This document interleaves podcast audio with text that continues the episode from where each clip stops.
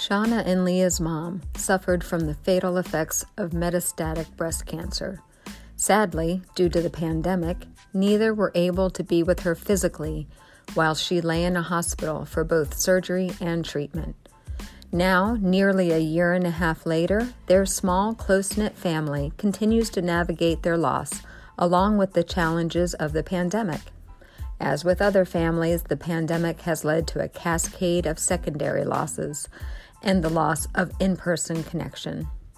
This is my first time interviewing sisters on the podcast, and their episode will release on January 18th, two days before the two year anniversary of my sister's death. Even though they are no longer physically present, our people are always with us, showing up when we need them. Thanks, Amy. And now, Shauna and Leah's story. Hi, this is Beth, and welcome back to the Daughters Without Moms podcast. So, this is actually the second one, the first one where I'm actually interviewing Daughters Without Moms in 2022. I had done a lot of my recording before the holidays um, so this is my first time back in the saddle with, I have two daughters without moms with me today. These are sisters.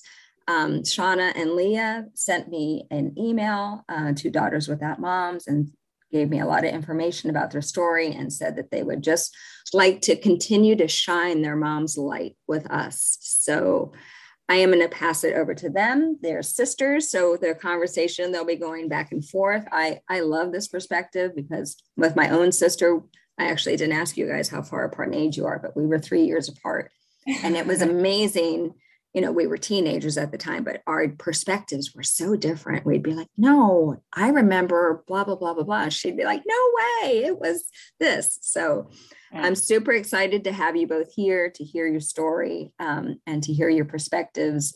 And then we're also going to do a little talk. Uh, you're going to, part of your story is talking about loss during a pandemic, which has been a whole nother animal in itself. So I am going to turn the mic over to Shauna and Leah, and they're going to tell us their story. And then we will finish with some conversation at the end. So thank you both for being here. Thank you.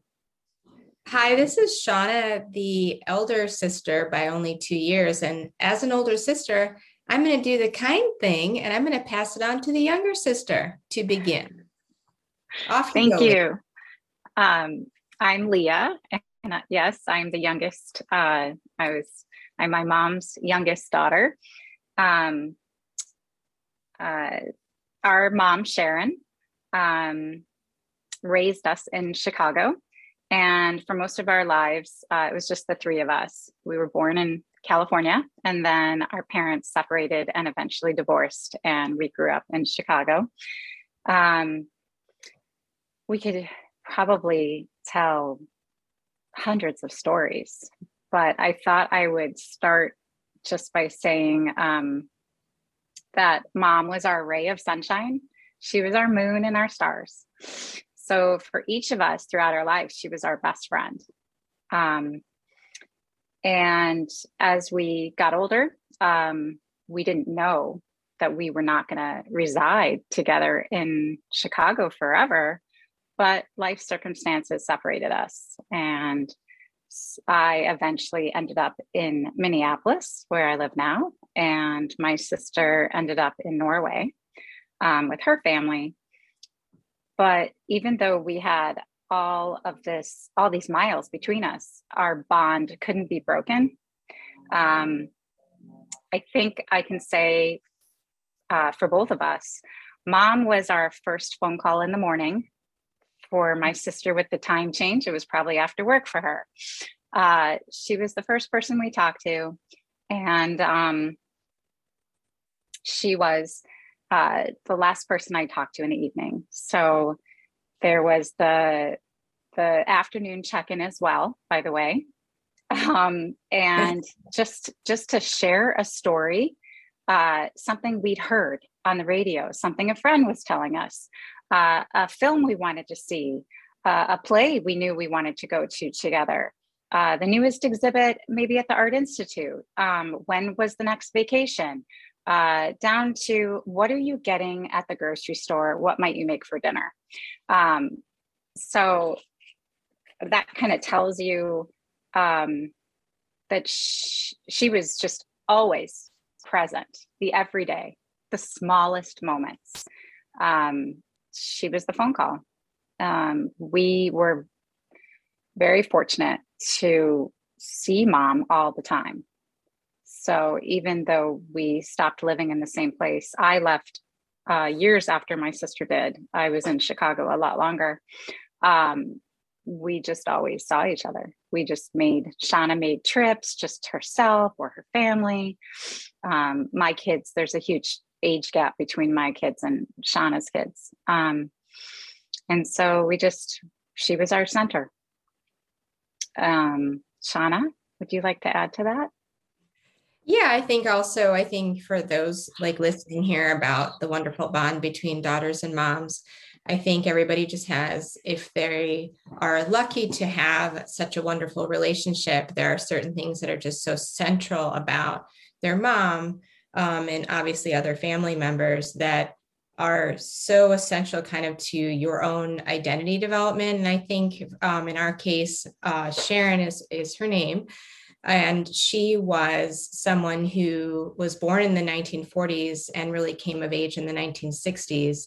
And she's somebody who was just fiercely independent and um, very open to change and she faced a lot of obstacles in life. She was adopted as an infant, and she had a rather um, difficult time, I think, with her adopted family and really didn't find herself until she grew, you know, kind of came of age and met our dad and had some good years. Um, but it was, she had a lot of perseverance. She put herself, um, you know, through school actually. Um, indeed after uh, she was first diagnosed in, with cancer in 1992. So, part of our story is sort of our mother's perseverance um, and also just like tackling these challenges with like grace and a sense of humor. And it was just a lot of fun. So, as Leah talked about this idea that she was our best friend, she also had this uncanny ability to connect with every person in our family and actually just people in her life um, whether or not they were were related. She, when she was younger, she definitely tapped into a lot of creativity, and she was um, a small business owner. She did whatever she could really to, you know, carry us through a life that was a bit difficult at times um, because we didn't really have a lot of other family support. So for us, we were always this little unit, and when we both met these wonderful life partners and had kids of her own, like our little family grew. She eventually became a therapist. And, um, you know, what more can you say that when you have a breast cancer diagnosis in 1992, uh, you nearly lose your life? We were actually very young in our 20s. And then, you know, it didn't come to any surprise to us that in 1993, while I was actually pursuing a master's degree, Leah had just finished her BA. Mom announces, Well, I'm going back to school. I'm going to get my mm-hmm. master's in psychology. That's what we're doing. And she, you know, blew through that degree and graduated with honors and then really paid her dues and working actually in very challenging circumstances in neighborhoods in Chicago with individuals that normally you uh, you know you just need extraordinary skills to really meet their needs. And mom was that person. You know at her age recovering from cancer she put herself through school would assume these jobs and would travel hours to help individuals. And she would mm-hmm. still kind of make time to kind of see the brighter side of life. So you know we kind of we knew growing up that she was special to us, but we also kind of through the years also know how much light she brought to other people. And that's really not an exaggeration. That is, it's something that I think about that. I think, well, what would I have done? Would I, I'm her same age now. Would I have been able to do that? Do I have the tenacity to do that? I'm not so sure, actually. I, I really, not to put her on a pedestal, but I think that she really is an extraordinary person, Leah, definitely, you know, we're on that same page with that. And so, unfortunately, mom, um, you know, she remained cancer free for 18 years, as we were discussing yesterday. And unfortunately, in 2017, she was given a new diagnosis having after having a few scares in around 2010 or so but she got a new diagnosis of metastatic breast cancer in 2017 which is a far more serious illness and as, as leah talked about you know we, we weren't living in the same city and given this diagnosis, that changed a lot of things for us. Mom was never going to stop working as a therapist, though. Even though, you know, age is a number in her mind, she continued to work. She had her own practice and she really served people who, who needed her. And she wasn't going to let cancer stop her. However, th- this was becoming very challenging. And so she, she really um, began to undergo some treatments that were very challenging with serious side effects. And Leah and I became more and more involved again in a, in a role that we hadn't really revisited since our 20s in the sense that we, you know, were there for her after she was treated for breast cancer initially. She had definitely kind of taken, you know, she's a very, who's a very independent person but that was a real turn for us and then obviously, you know, 2020 is a game changer. And I think the another thing to know is that um, you know, she continued to live really. Don't you agree, Leah? No matter what was going on, Leah give, being stateside was often there when she kind of needed us more than she ever needed us before. And I would do my best. And in 2019, we did have a, a, very rare opportunity where we had kind of a family reunion uh, during the Christmas holidays, including our partners and all the kids. And that was highly unusual. And what's significant about that is actually that's the last time I ever saw mom in person. So January 2nd, 2020. And what we didn't know what what lay ahead of us. And the world that didn't know that. I do remember though heading to the airport and seeing the headline in the news there's a strange virus in Wuhan, China, and not really thinking too much about it. And mom was actually in a good place at that time. So it was, it was really, it's a very, I think for people listening to this, I think even though maybe your mother or any other loved one may have been suffering from a chronic disease or something that uh, was very challenging in nature, we were not prepared for the challenges to, that we faced following that or the cha- or absolutely the mountain that, that she had to climb really on her own given the lockdown worldwide that came in March 2020. So Leah, maybe you can talk some more unfortunately about this maybe about how this kind of quickly turns south. And then you know somehow we're in the summer of 2020 and what what we do about it. Sure. So i'll just back up a little bit to her birthday which was val- is valentine's day. Um, and she is visiting uh, me us in minneapolis. And um, we're you know we're definitely very aware of what's happening and uh, my husband daniel we sit down and we say stay don't go back. My husband said, said, I'll drive, I'll go get the kitties. She had two kitties. Bring them here. We'll get situated here. You just stay. I'll, you know, we need to be together. We need to be safe. And um, mom wanted to go back. She um, she needed to go back because her life was there. Her beautiful condo, her her uh, support group. She had a wonderful uh, group of women in a cancer support group, and I think that was very important. But the um, to her, but she talked about her team. She needed her doctors, and if we could just go back a minute to 2017 when she got diagnosis, which my sister and I talked about being the beginning of the end. Um, we had to uh, uh, bring her to Seattle to recuperate after a terrible time in the hospital um, after radiation and chemo. And um, I kind of researched a new team for her in Seattle with the thought that maybe she could she could be there. Um, it was always let's be close, let's be by family. But mom's work really was I would say that Shauna and I were her first loves and and work was her second love. And she was she was incredible at it. She was an, an incredible therapist. And um, if we then jump ahead, she wants to go back. So she does. She takes, she flies back to Chicago, and shortly thereafter, we're all in lockdown.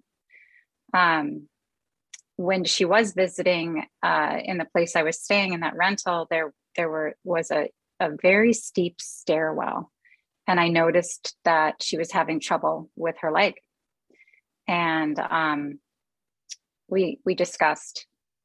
You know, I took her to the side and I said, you know, have you um, have you had that looked at? Oh, she said, I think I'm going to need a hip replacement you know, I think something's going on with my hip. And I remember saying, um, because the cancer had been in her pelvis, you know, have you had that a scan? You know, go back, get a scan. And I have my my last videotape of her is that visit in February.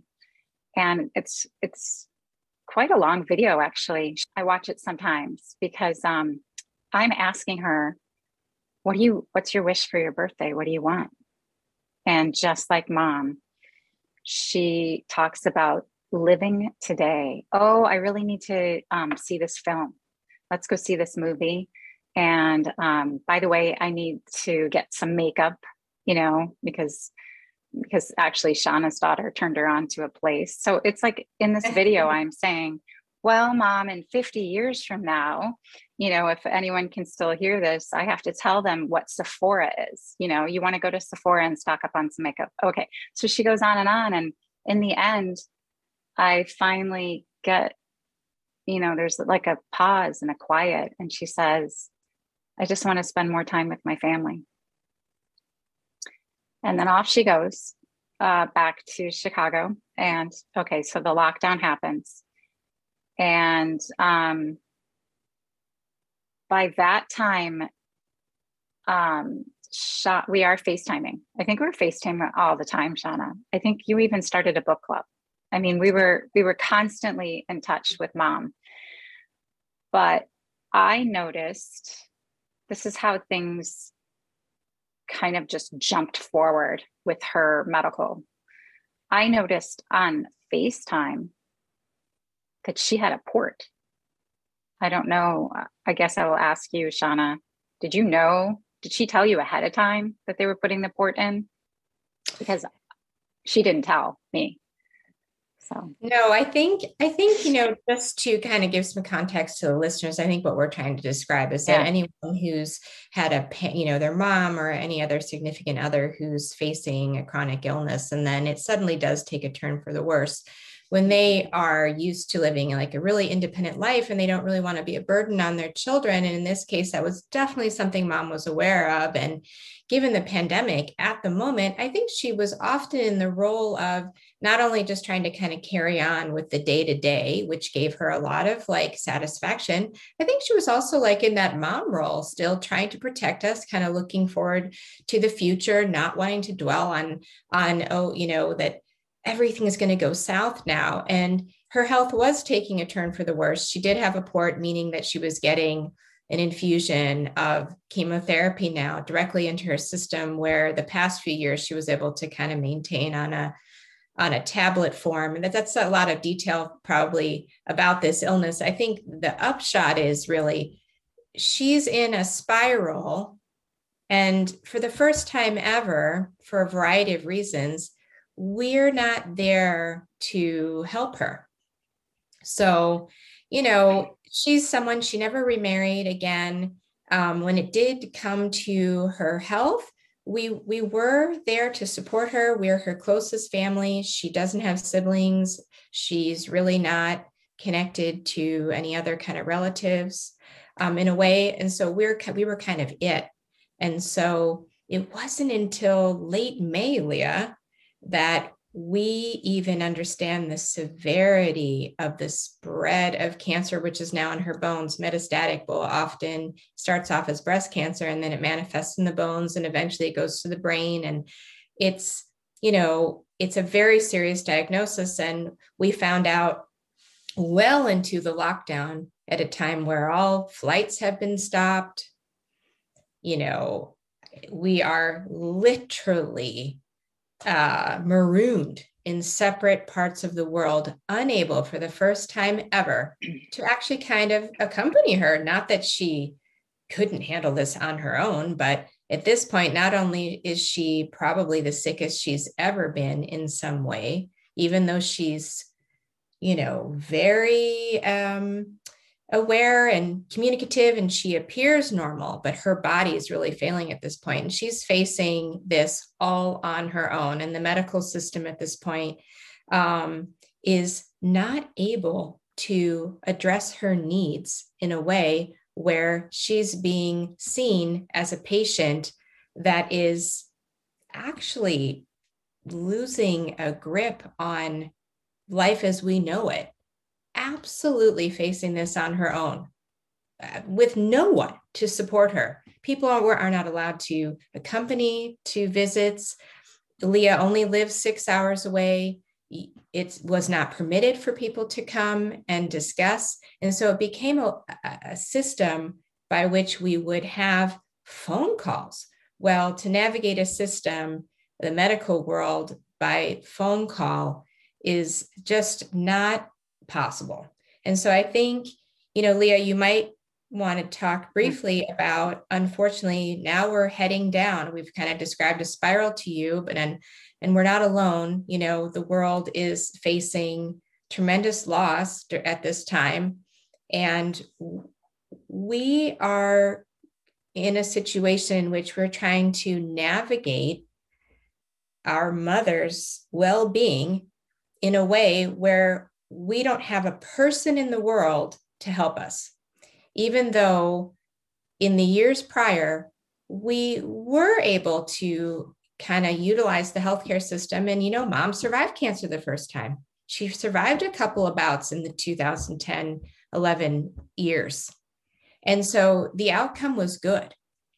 This is a different world. Metastatic is a different illness, and it's very challenging, even at the best of times. So, I mean, maybe Leah, we can kind of describe now we're really in June and July, really July. She's, mm. they're asking her to have a, two operations back to back, one on her femur and one on her hip.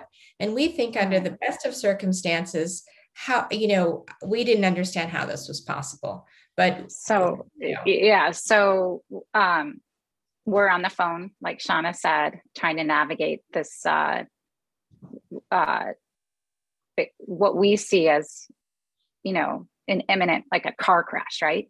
Like Shauna and I both know. What are you trying to say to the doctors? You want to do two surgeries on her? So, you know, I often say it was like Shirley MacLaine in terms of endearment as if you ever saw that movie, she is banging on the desk, right? Saying, no, no, no, now, help her now, right? Well, that was us, but we were doing it through the phone. Like, no, no, no, you cannot do this to her. Um, she has nowhere to go. What do you, you know, they wanted to just to make, just to kind of, they, they were going, going to do the femur first. And then two weeks later, do the hip replacement. So uh, mom was not going to be able to walk. There were, but the but the details involved with the medical world, um, they were far more in depth than that because she had nowhere to go. All the rehab uh, centers were filled with COVID, and they wouldn't let her in. Um, so they came up with um, their solution of putting her in the hospital and she never had COVID, but they isolated her and they kept her in the hospital in a room, just alone. And I was told, don't come. You won't, you won't be let in anyway. You can't come into the hospital and, and be with her.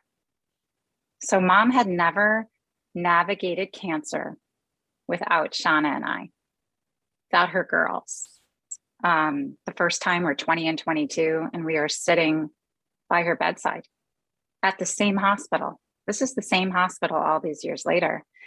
And so we try, Sean and I try to stop it. We actually, the family, our, our husbands, we we came up with a solution to send her to Minnesota. Send her in a van, like a medical van, bring her here so she would have me. Um, by that time, it was too late to move her um, because of all the medicine needed. Um, so, yeah, I guess the timeline is she's isolated in the hospital. They do the femur, and I don't recall, Shauna. Um, one thing that happened uh, in, well, okay, let me back up. After the first surgery, um, the surgeon, I'm on the phone because I get the phone call first. How is she? And the surgeon admitted that the hospital system uh, was fractured before the pandemic and now it's broken. He said, We're dealing with a broken system. And he said, I know that your mom can't go home because there's no one to take care of her. So you've done maybe he said that after the hip the hip replacement. Um, but basically now mom would have to get around in a wheelchair, would have to learn how to walk again on a walker, but with no assistance. Um, so Sean and I are trying to navigate that world. Mom um, wanting to get caregivers, I guess, in her home. Um, but you know, if we back up a little, I know I, I, feel like I'm a little bit more scattered here than I want to be.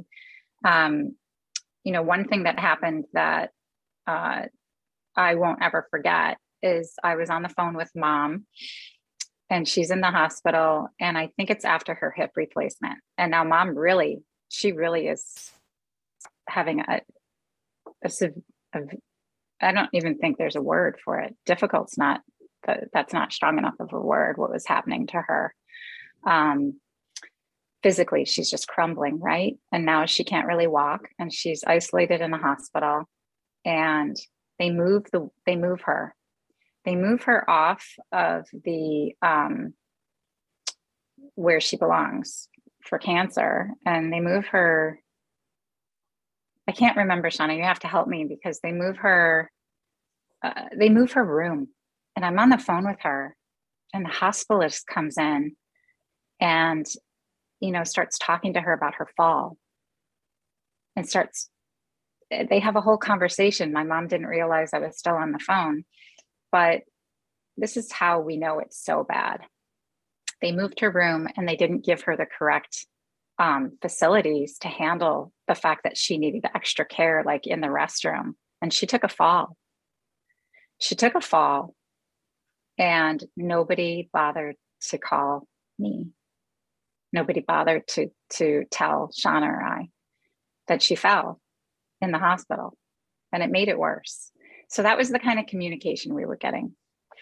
Um, and uh, so now she goes to a rehab and reluctantly the doctors don't want to send her there but she has to learn how to walk again. And that's the place you go. You usually go to a rehab, you know, to after hip or knee replacement. And um, and then they isolate her because of COVID, even though she doesn't have it. They put her in a room, they quarantine her away, and they don't work with her. They don't try to get her to walk again. So, mom, being of sound mind, by the way, she um, gets herself out she, she says, I'm out of here. But there was no plan.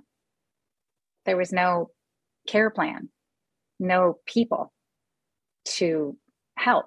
So Sean and I are scrambling to get the the professionals into her home where now she would have to rehabilitate to be able to walk again. Um, and we do get professional caregivers. And for anyone who's listening, um, at a great cost, they if they out of pocket, um, it is really something I think for in in the United States for families to to understand um, the caregiver situation. And it turns out that mom didn't want the strangers. And she, mom, again, she she kind of lets them go. But again, Shauna and I don't have anyone else. Well, it turns out mom wants familiar people to help her because mom is super strong, even though her body is um, crumbling. And so um, she wants familiar. So I call in two familiar people to her through our life. And um and that's really the that's really uh, I think where Shauna and I we have trouble with that because the people that were supposed to be there were Shauna and I. We were supposed to be there and um, you know i my mom called and she said i need you leah. You need to come home. Come home leah. She said come home. Um, you know we're we're now at a stage where mom has been operated on twice. And unfortunately the coordination between the oncologist the surgeon and even you know, we would have expected the primary care physician we'd worked with for years. It was just missing in COVID. And Leah um, was faced with making a lot of decisions that were tough. She was in Minneapolis with her two younger children. There were no flights from Europe to America. I wasn't even allowed to step on a flight. And so, you know, she was available at some points and we tried to kind of marshal people who were willing to put themselves out there. There were no vaccines. Um, at this point, we're back in this little cozy apartment, this little condo she's so proud of. Her hard earned money had gone into this. She's back there. But I think that this, there's kind of a cognitive dissonance at this point. We can see like mom has one one foot where where she's not living really you know, on this planet. She's leaving us, and we can see that really. And I think it's very clear to us that this this uh, you know this this journey that we're trying to help navigate this wellness journey that certainly has turned out you know in the years prior where she was able to beat back cancer you know through you know tenacity good luck people who have chronic illnesses i mean it's just some people win and some you know honestly like what is it that makes people prevail? And at this point there's a situation we're now in july 2020 and we are reliant on a system that is very costly. It's impersonal because we're not there and frankly she we're pretty convinced at this point there's nothing that can be done to alleviate mom's like real suffering at this point and this, you know, you're talking about now a little family, eh, you know, that always relied on each other, enjoyed each other's company. We were, you know, so bonded. And to be faced with something that actually is just kind of incomprehensible, really. It's not, and it's just, it's something that you you would never imagine. Like, well, why wouldn't you be there for your loved one? It just, it doesn't make any sense. And so, unfortunately, this deterioration just it, it absolutely accelerated. So it was like somebody had dropped a brick on the gas pedal. And you know we were given some names um, to contact. Mom you know given the person she is i think she was not kind of ready to to face like maybe this is all we can do. I might be leaving you now and so there was also that piece going on. And imagine doing this all like separated. It's just, it's not, no, it's just not normal. And this again, you know, you have countless people worldwide that were facing decisions like this.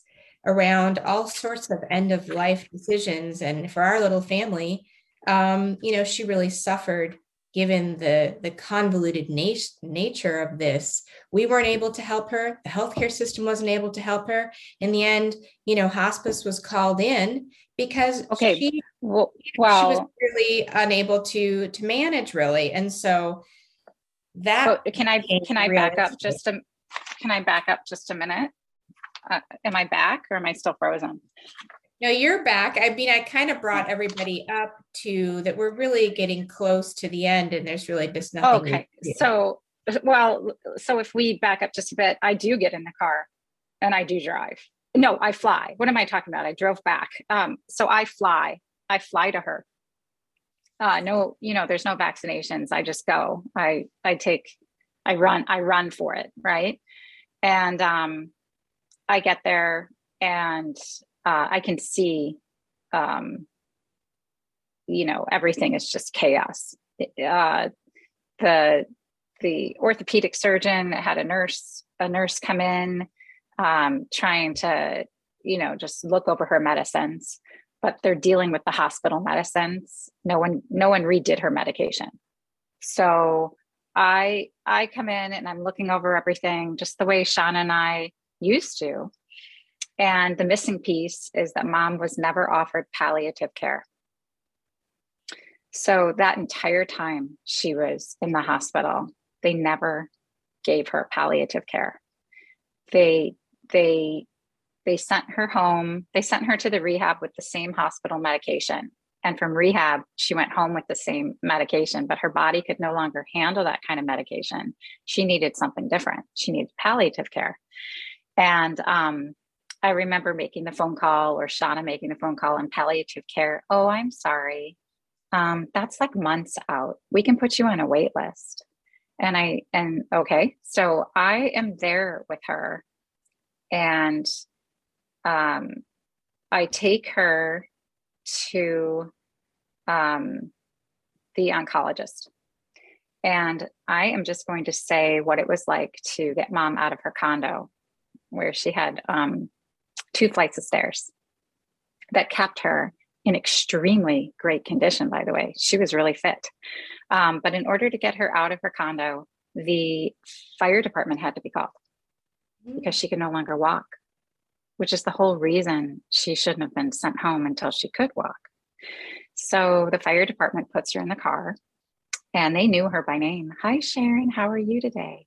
Mm-hmm. I just love your mom we're the same crew. We come every time for her. Every time she had to go to a doctor, every time she had to go to the oncologist, for everything after after getting out of the hospital, she had to go down the stairs in a chair being carried by two huge uh, firemen. And she gets in the car. I take her to the oncologist. I go inside and um, in the past, Shauna and I would go into the oncologist's office and actually sit and understand her care. Uh, this time, um, they stopped me at the desk and they said, not only can you not um, wait for her inside, you actually need to go into the parking lot. You're not allowed in because of the pandemic. Mask, whatever it was, you know, we're all masked. You can't you can't accompany her. We're going to run a lot of tests on your mom. And so I'm in the parking lot for four hours. And at that time, Shauna and I are constantly on the phone. Um, I even try to fight my way back in, meaning like just verbally, of course, like, I need to see her. Can you show me where mom is? I need I need, I need to connect. Um, you know, what is going on? Can I can the doctor meet me outside? Can we just talk in the parking lot? Can the doctor call me? I'm right here. You know, can you tell us what is going on? Nothing. Nothing. Silence. You need to leave again. You need to go back to the parking lot, Leah. Okay. So Shauna and I start looking at we start looking up caregivers and we start looking up hospice and I I remember that a phone call came from my mom while she was with the oncologist. Or no, the oncologist assistant called me and she said, Whatever you do, they don't want any hospice. And it just kind of left Shauna and I like after researching and trying to understand and trying to like do what's right to to help her um, through the pain that she was in physically um, to get the right care. Um, we were at we were then at ground zero again because we had to cancel. We canceled the caregiver, we canceled the the hospice, and I remember I took her home. I, I was driving her home from the oncologist, and the oncologist calls. And he said, I could hear him on the phone. Well, where are you, Sharon? And she said, Well, I just pulled up in front of the house. And she made a joke. The firemen are on the way. I'm going to go back up. And uh, and he said, No, you need to go straight to the hospital. Uh, you have blood clots in your lungs, which of course happened from the surgeries. Um, and so I drive her back to the hospital.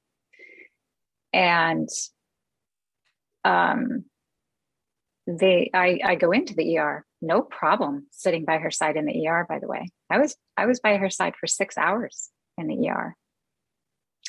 And um and at no time did the doctor say, even though he could see the scans and see everything, it wasn't blood clots in her lungs. It, she had cancer in her lungs. The cancer had spread everywhere by this time but nobody's telling the family. So once again, there's never a conversation of how of of of what I, I you know I write this down and I talk to Shauna about it. Really, the the devastation to this day is that mom didn't get the right to die with dignity, and that that's really it. Mom lived mom was a light, right? She was a sun ray. And she didn't get to, she didn't get that right to die because the medical system, her her closest doctors did not um, give her that and the, uh, give her that opportunity. The conversations were never had with the family, um, but I don't think that they were really ever had with her.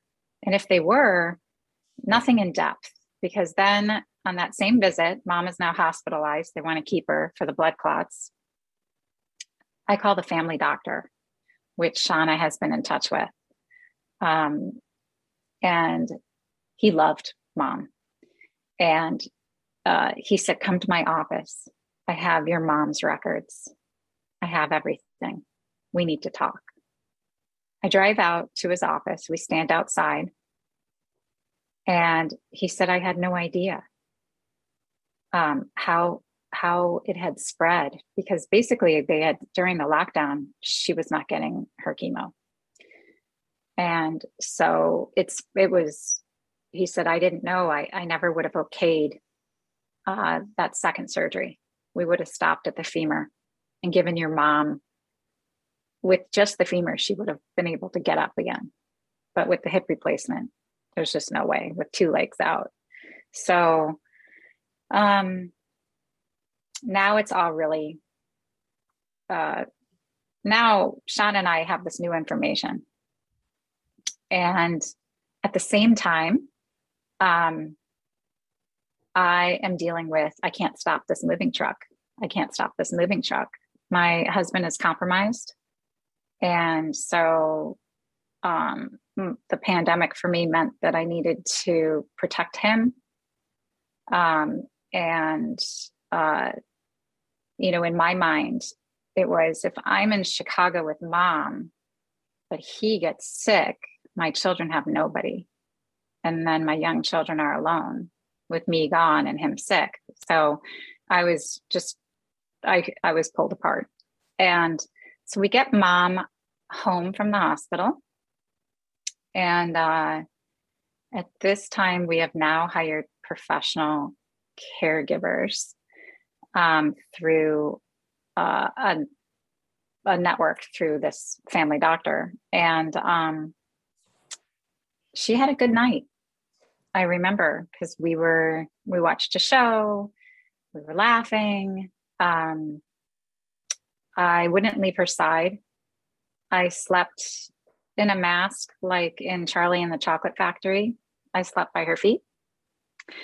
And um and we were talking and I said uh I have to go back and get the stuff off the truck because it was very much like my husband really couldn't be around the movers, right? There's no vaccinations. We don't know. Um, I just have to do that and I'll be right back. I said, don't go anywhere. I said, be, you know, um, and I flew back to Minneapolis. I was monitoring her on the phone. I made the fatal mistake of not having like an iPad, like a FaceTime set up 24 7. Um, you know, through grief, there's regret. Those are that's one regret. Um, and I get a phone call midday from the caregiver. Oh, your mom, your mom is can't stop throwing up. I gave your mom an, a huge bowl of puffins. I said, as in the cereal. I said, with milk. I said, she can't handle that. She can't eat that. I remember calling the family doctor. I'm looking at all the boxes. Okay, the truck is going. Okay, um, I've got to get back. Mom is between the hospital, going back into the hospital. And he said on the phone, if she goes back into the hospital, the likelihood of you seeing her ever again is very small. Now is the time for hospice. Well, nobody explains hospice. Shauna and I actually didn't know. Now we know. But but we weren't ever we didn't know it. We didn't research it. And we didn't we certainly didn't understand what that meant. And I remember talking um, to the director of this hospice very quickly on the phone and her saying, well, your mom will have to sign sign this directive and you know we're we're going to help manage her pain i remember those words i remember it was manage her pain and therefore i'll get back to her. I'll quickly get back on the plane and get back to her. Um, and if i just back up um, that night i had with her and all the i love yous right? And there were some laughs and all you know hugging her and um, holding her hand. And these, uh, the hospice came in, and um, nobody said to me or Shauna that once she was administered uh, the drug, what could happen. So when I flew back, mom looked up. I was shocked. Mom was slumped over and was in a coma like state. Her head was completely slumped over. And um, she managed to look up. She managed to put her hand in the air like she always did to reach out for us. And she managed to say, Leah to acknowledge that she knew I'd come home to be with her, Leah. That was the last thing she ever said. Because the medicine put her in a coma like state. And uh, there were no, um, you know, there was no no goodbye. There was there was none of that. There was none there was no like hollywood movie i'm going to tell you the i love yous and and anything like that. There was no goodbye. There was no um think you know i told her everything. I just assumed and shauna and i both we just we we talked to her that whole week. It was a week that she was like that. And uh shauna by this time was on 24 7 facetime. And um, I was by her side, and uh, you know, I I knew that my mom would have hated those caregivers because they were really horrible. Um, they didn't care for her in a loving way or anything like that. I remember saying to the hospice director and, and to the family doctor, I really don't want them anymore. Oh, it's this time that you should just be her daughter, they said, and not administer any medicine. Well, I think if Shauna and I had researched hospice and had known more, I bet I could have administered that medicine and gotten them out of there. Because it was um, it was so much worse having these strangers in her home while she was put in a hospital bed inside her living room um, because that's where it would fit. And um, it was just it was there's no words for it. It was excruciating. It was so ugly ugly is a good word it was ugly at one time my mom um, the bed was propped up and my mom was actually having a moment and i knew it she was having a moment with her biological mom she was talking to her and she was reaching out for her. And it was a beautiful moment. And the caregiver came in and tried to push her hands down because my mom was reaching out for her. And um, she made fun of her. And I remember, um, I remember telling the caregiver, "Don't you ever." I said, "My mom." I said, "She she can hear you." I said, you know, she she's listening. You know, it, I I to this day don't know why we didn't get rid of them, Shauna. To this day, it just it's just a huge regret. But so it was that kind of ugly. And in the end, um, they kept switching care people too. So you would get someone different at night. Then you, so there was no connection. She was just she was just a body. She was just, you know, a family. I mean, they, you know, I remember asking them, you know, go take a, walk. please go outside, go take a walk, go sit in your car. But I'm going to be alone with my mom. You know, we we want that that time. Oh no, I can't leave her. Yeah, you can. We're paying you. You can. So it's always a struggle. You know, the hospice company was talking to us about funerals while she was in hospice which by the way is illegal to do in Minnesota. You're not allowed to do that. But in Illinois, they did it. And so Shauna and I had to deal with the business of death while mom was still alive. And um and the family doctor came. He held her hand and he just cried and he just said, I love you and I'm so sorry. And you're the most amazing, you know, person. And um and it was wonderful having him there. And it was, you know, the first person to, that loved my mom that was by her side beside beside myself. And and anyway, um, he said that it was time. Um, let's give her more morphine. Let's you know, I can tell that she might be in a little bit of pain. So we don't want her in any pain. And so that so we did that and um, it was the middle of the night um, i i shauna was on facetime but they were sleeping and I, I, I believe i woke you right shauna wasn't it the wee hours of the morning right before sunrise for you am i right yeah, yeah it's possible mm-hmm. yeah so um that it was around 11 so it was around 11 o'clock I called Shauna, 11 o'clock Chicago time. I called and I held the phone up to mom's ear for you. I told you that it was time. There were a couple of other people that I held the phone up to mom's ear so that they could say goodbye. But in the end, I just remember Shauna.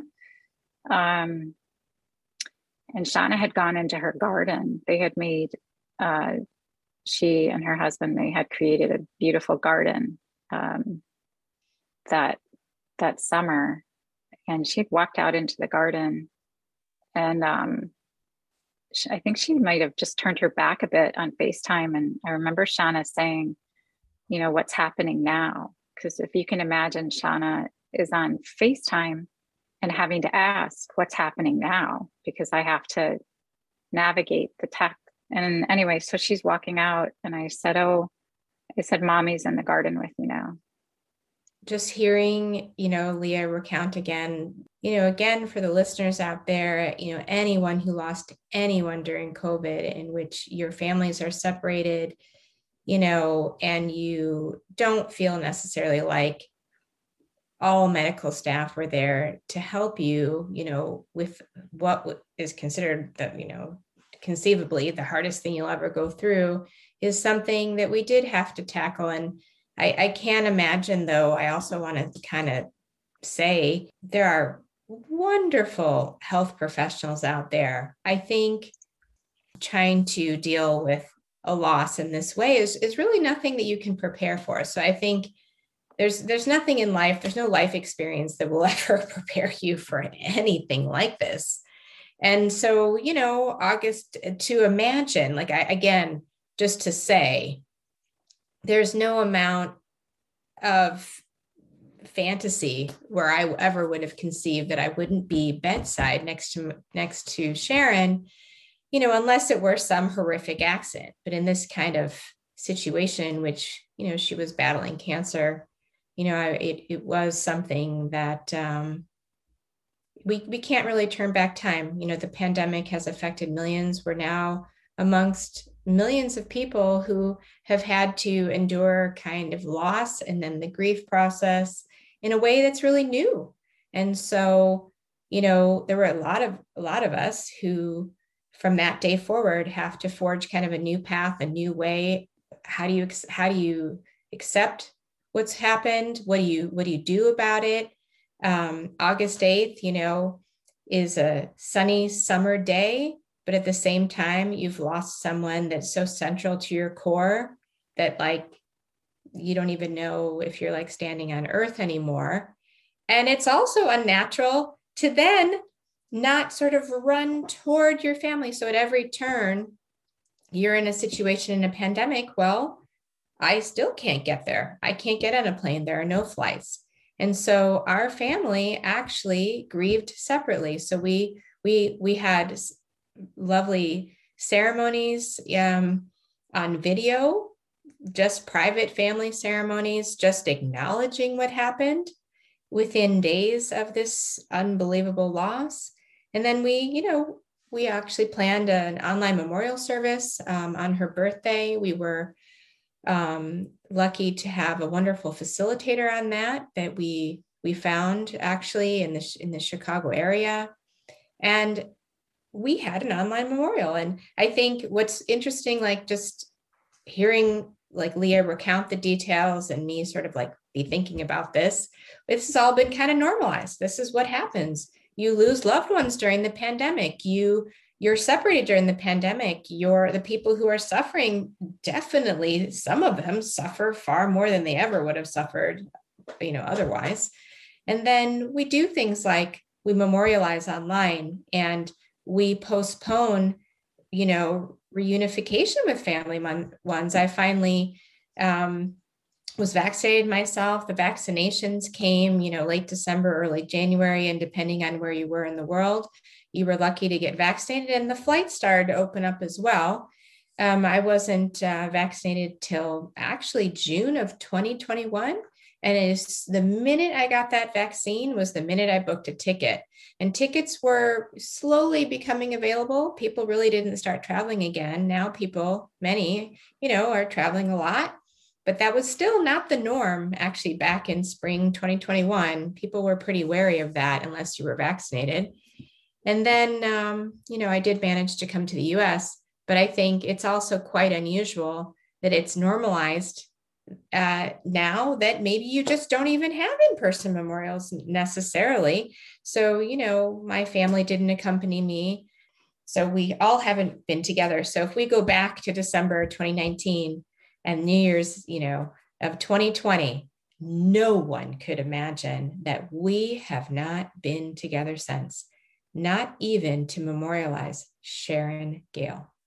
So that mm. also part of a story that, you know, somehow, some way you you kind of have a new reality. You have a new way of kind of living and you're you are dealing with like kind of figuring out how to make sense of the loss and how to allow yourself like that time to grieve that time to process but kind of living separately and grieving separately. And that is not really the norm um, for for most people and the pandemic has really forced people to really kind of go at it alone. And so you can use a lot of online support. A lot. It's one of the ways I found your podcast. You you suddenly become you know very aware of the resources that are out there, and I'm very thankful for those resources that you find actually because I I I don't I, I think we we've benefited actually from making use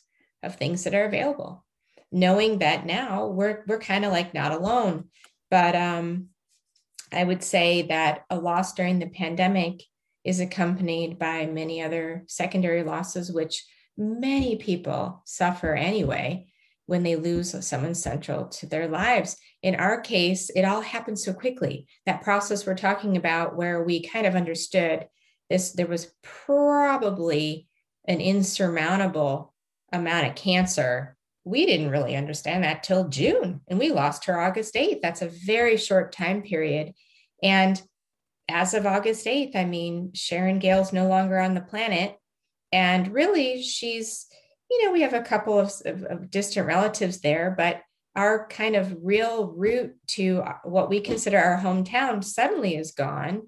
You lose your childhood, you know, your neighborhood, you know, suddenly there's, you know, her lovely little apartment and her office, just a few things that, you know, that are connected to this beautiful woman. It's, it becomes, it's just, it's very, um, it's very stark. It's very sudden and it's very strong. And so in our case, we did lose the connection to her, our childhood home in many ways, probably, you know, some substantial roots in Chicago, even though we do have friends there, but that's a whole lot of loss all at once. And um, I think for me in particular, and Lee and I have shared a lot about this, if we didn't know a lot about you know, hospice and palliative, we certainly knew some things. But given what we've told you about Sharon, you know, she was never one to really talk a whole lot about hospice. She was always going to beat this. So we knew theoretically what hospice was, but we were not prepared by any medical professional to actually pursue that you know given the circumstances. There was kind right. of a feeling like maybe she's going to beat this. And so i think you know we're suddenly uh, it's august 8th august 9th and it's a whole new world. And the world of grief and the world of dying um, is a world actually we don't really know a lot about especially like based on you know our mom who's going to she's going to beat death at any cost. So you know i we've we've lost our grandparents for sure but we've never been responsible in any way for kind of carrying out the duties you know that a loved one needs to carry out who's closest. And then i think given the pandemic you know in 2020 um, i think i can say that people had experienced so much trauma and loss in their own lives I have, you know, read and kind of experienced um, that people's abilities, some people obviously were able to reach out and actually kind of, you know, extend themselves what versus other people were overwhelmed by their own circumstances. And I think it's also not a normal grief circumstance where you're surrounded by people who are grieving and it becomes a situation which you you have kind of fewer resources around you. And you have to you absolutely need to kind of find your own way find your own communities. And um, i personally learned a whole lot about a word that they call you know grief illiteracy in the sense that people don't really know a whole lot about grief. And that includes things you know all you know the way it affects you physically emotionally psychologically. And these are things that are lost on um, possibly your friends you know some some you know each family member grieves differently but i think it has been an eye opener um, with res- with regard to how little the average person knows about grief, let alone grief in the times of Corona, I call it, and they really just don't know what to do.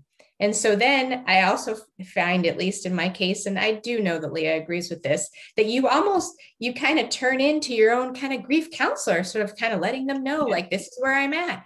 You know, I would really appreciate you touching in and you know saying her name, sharing stories, not being afraid to talk to me, and that kind of thing and um, kind of understanding it's not about Kubler Ross and the five stages, though that's kind of that was about something else. And just there's a whole there was a whole lot of sort of misunderstanding about grief, and so I, I I am surprised. I wouldn't have believed it that I feel like in many ways online communities participating in different courses offered by grief counselors like Megan Devine and different groups like writing your grief and things like that and finding you. Actually i do believe i saw a post from you on instagram for example leading you to podcasts nora mcinerney. Yeah. there's so many people who would know. I've never heard of any of this before not really. And actually i think i would say you know our family thankfully is open and supportive and whatnot but it is these online communities that, that have also been indispensable to helping people who have suffered loss in this pandemic because without it i can't imagine um, the loss of connection there. So you're really quite isolated in that sense and you're kind of living in a way you never lived before. So you know you go back to january 2nd 2020 it was the norm to, for families to visit when they wanted. When people fell ill you supported your family easily hopefully.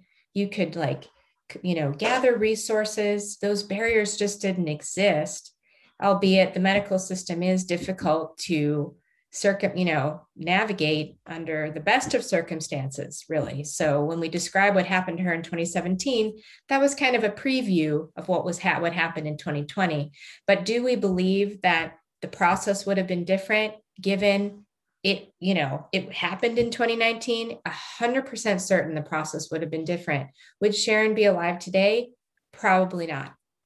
I think mom actually was losing her battle with cancer but would she have died with dignity? I want to believe that she would have. I want to believe that you know we would have been able to help her you know through this process. And instead the process was you know very painful for all involved. And it's it's something that, again, it's nightmarish for families. So for those that lost loved ones to COVID, and we're, we're also told they, they, you know, you had to say goodbye on FaceTime, you know, there are millions of us around the world. Mm-hmm. We're not alone.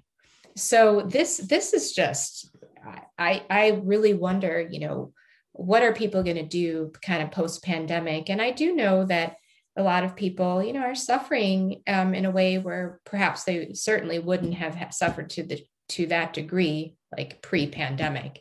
So this is like kind of a world health crisis in terms of like, you know, loss and grief and trauma and we've really just tried to do what we can to um, kind of process. And a lot of that has led to a lot of different activities. And it isn't just Leah and I, it's also like my kids are you know, in their early 20s, you know, our partners, d- different people, you know, have kind of done different things. And I think it is really important to kind of find your way to acknowledge the grief, to kind of express the grief, let it out. You mentioned that you started a podcast. Mm-hmm. You know, we stumbled on photography courses, writing courses. We're an artistic little bunch. You know, go out in nature, do what you can, but don't bury it because I think maybe the natural inclination is we're staring into a screen right now on a podcast is to kind of just put it behind you because it's too much to carry with you. But i think you know at least i think it's really clear that you know grief is a form of love and you you're going to continue to love your person. And so hopefully you can find a way to kind of live with that like physical loss and you kind of learn to have those continuing bonds. And you also kind of learn how you need to be present for the people around you present for yourself. You you know this is our new way of life. You know that it, it's january 14th 2022 and we live like this now. We you know we we do a whole lot of connecting online and we have to find ways to grow and develop despite these like challenges. And for some maybe life has gone back to normal or as we're speaking now you know the wave of omicron and all over the world and different different things have affected the way we live. For those of us who have lost during the pandemic um, it's a process and we're continuing to learn. I think without a doubt we're looking forward to reuniting this family. And having some sort of memorial that would be in person. We do hope we can honor mom with a wonderful tree at one of her favorite um, lakefront beach areas in which they do have a memorial garden and a, like a, a forest grove. Hopefully we won't have, we won't have to wait until 2023 to have like a little actually in-person family memorial. And it is yeah. very special that i was able to come in the summer. We scattered her ashes in different places that would mean something to her but again we put people on facetime to join us. This is the new norm. You know that this is this is how we're living. And i i think it does put an extra pressure on people who have gone right? Who have suffered a loss during this time. We're accept we accept it right? And you kind of work with it and you grow um, and whatnot. But it is something that is really challenging for most people i think to kind of deal with where to go next so i think where to go next for us is that chapter is not written and this reminds me a lot of mom. I think if it takes us kind of like in a circular way, she was always someone who, you know, as a single mom living in the times that she did, she was a really strong person, really creative. And I, it's really interesting. It's not lost on me that her family is kind of drawing on a lot of the wisdom that that she gave us. We're sort of navigating that path. We're we're learning to kind of forge new territory and be true to ourselves and still try to enjoy life. And absolutely um, as she would call it find the funny in some of the most absurd situations. Enjoy time you know enjoy kind of what's in front of you. Don't look behind. Don't look too far in front. So i can hear mom a lot sort of just reminding us about all the things that we need to do and um, that's something that's really precious, right? And those bonds that daughters have with their moms and all sorts of people have with their loved ones. Um, I am absolutely aware of the gifts that she gave us. So I'm grateful for that. I'm definitely grateful. Leah, what about you? What would you, what kind of advice or tips would you give to other grievers or things that you've learned on this journey? Uh, to have a sister like you. Oh. Um, I'm I'm grateful that Shauna was able to um, dive into finding support systems um, because as I was dealing with the physical of mom, I had to move her things to um, Minneapolis and I had to clear out everything there um, in Chicago and Evanston. She had an office. And anyway, as I got back, I had PTSD. Uh, so I I wasn't sleeping. And um, Shauna encouraged me to get therapy. I did that. That helped for a while, but it was really definitely the resources that Shauna found um, that kind of um, lifted me. I actually needed to be lifted. I needed to see beyond because the pain definitely uh, brings this dark cloud over you. And so through that through all of these resources that shauna mentioned and shauna's always sharing and i hope i'm sharing now too i found my own as well um realizing you know you know i find the funny every day because mom found the funny every day. And i just know that you know in the everyday you have you you do find the joy. And if if you're if if you only have that closeness um th- with like my sister being in Norway, right? We're separated, but we talk every day. Sometimes we FaceTime, right? Sometimes Shauna will organize some kind of fun FaceTime with others, you know, but to to be present and to stay connected as you can, I think I think is really key right now. Um, and to i think to be kind to yourself i think give yourself grace i would leave it at that give yourself grace so yeah, yeah. Well, ladies, um, I just really appreciate you both um, sharing your stories. And um, it's hard to put into words to, uh, to even be able to comprehend um, what you went through, through all of those, just the perfect storm of timing and events and, you know, the transition of her, of her treatment and the cancer progressing and things. It's just, it's like a, it's like a, it's like a horror novel, unfortunately, you know, and you guys lived right through it and you have the PTSD from it to to show. Um, but I do hear you both expressing that you're finding ways to connect with each other and that you're finding the outlets and the artistic ways and the writing the grief with Megan Devine and the things that you um, that are helping you, which is so so important um, I think the isolation is just, I think that's what we're going to understand the fallout of this isolation after after it's over. Um, the impact that that's going to have on our society is just that's really scary to me. It sounds like perhaps you guys are going to journey into something like this yourselves to try to offer support to others. Have you done anything like that? I'm laughing because you know my husband my husband said today when are you going to start your podcast or a blog and i'm i'm honestly going to say i think any path that i or we pursue around kind of processing maybe it'll end up leah we've talked about it before. Maybe a, mem- a bit of a story about sharon that's so interesting really. But I am really, I think it would, I don't, we're not, I, I do wish we did more around family tree, family history, family, family preservation of the few family members that we have. So mm-hmm. from my point of view, I think it's probably more limited to sort of memoir style things, just possibly at least capturing thing, you know, all the good stuff um, while it's fresh in your mind.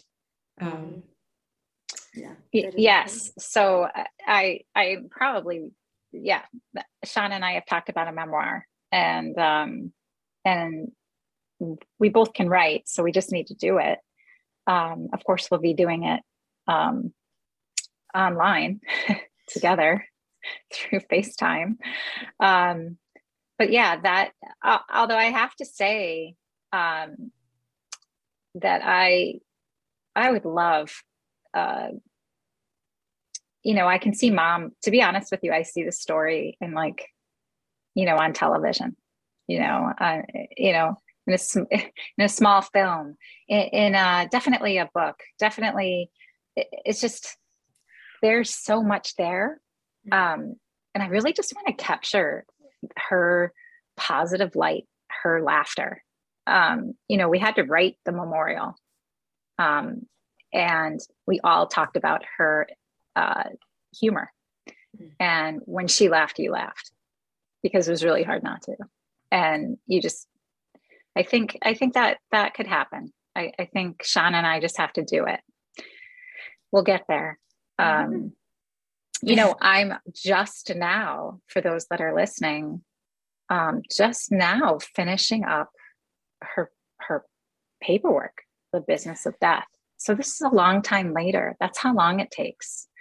And so I I I think that that's going to be very positive for us to also settle that and and that is definitely it's going to be good to close that chapter. Um, and for those that are that are grieving and that have to do um, online memorials um, like we did um, it was really special. Mm. And those that attended um, have not ha- have been really still to this day they talk about it. It was really um, wonderful to to share, and and I know it's hard, and I and I imagine that you know someone's going to be listening to your podcast that might be in that position of having to do this, but don't not do it. Don't not celebrate and remember those that you love. I agree. Yeah. I agree. Well, if and when you do do a memoir, come back and let me know. Um, this doesn't have to be your first and last time on Daughters Without Moms because it is such a community of, for me, it's just learning um, and growing and sharing. Um, you know, my tagline is kind of using grace, grit, and gratitude to grow with your grief because you don't get over it. I'm sorry to tell you, um, you don't get over it. Um, but at some point in time you have you decide to stop letting your grief carry you and you learn how to carry it um, mm-hmm. um, but it can take a long time like i said i'm 38 years in with with the mom so um, so keep in touch let us know what's going on with you and if you do dive into any online work share it and i'll be happy to share it on the daughters without moms and um, we will keep in touch and keep the audience updated I really Thank appreciate you, you both being here. Yep. Yep. Thank you.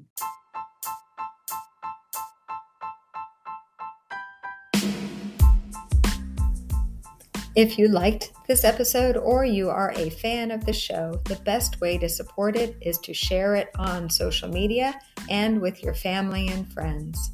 For more of my thoughts on the grief journey, please visit my website, www.yourgriefjourney.com. As always, remember we can use grace, grit, and gratitude to grow with our grief.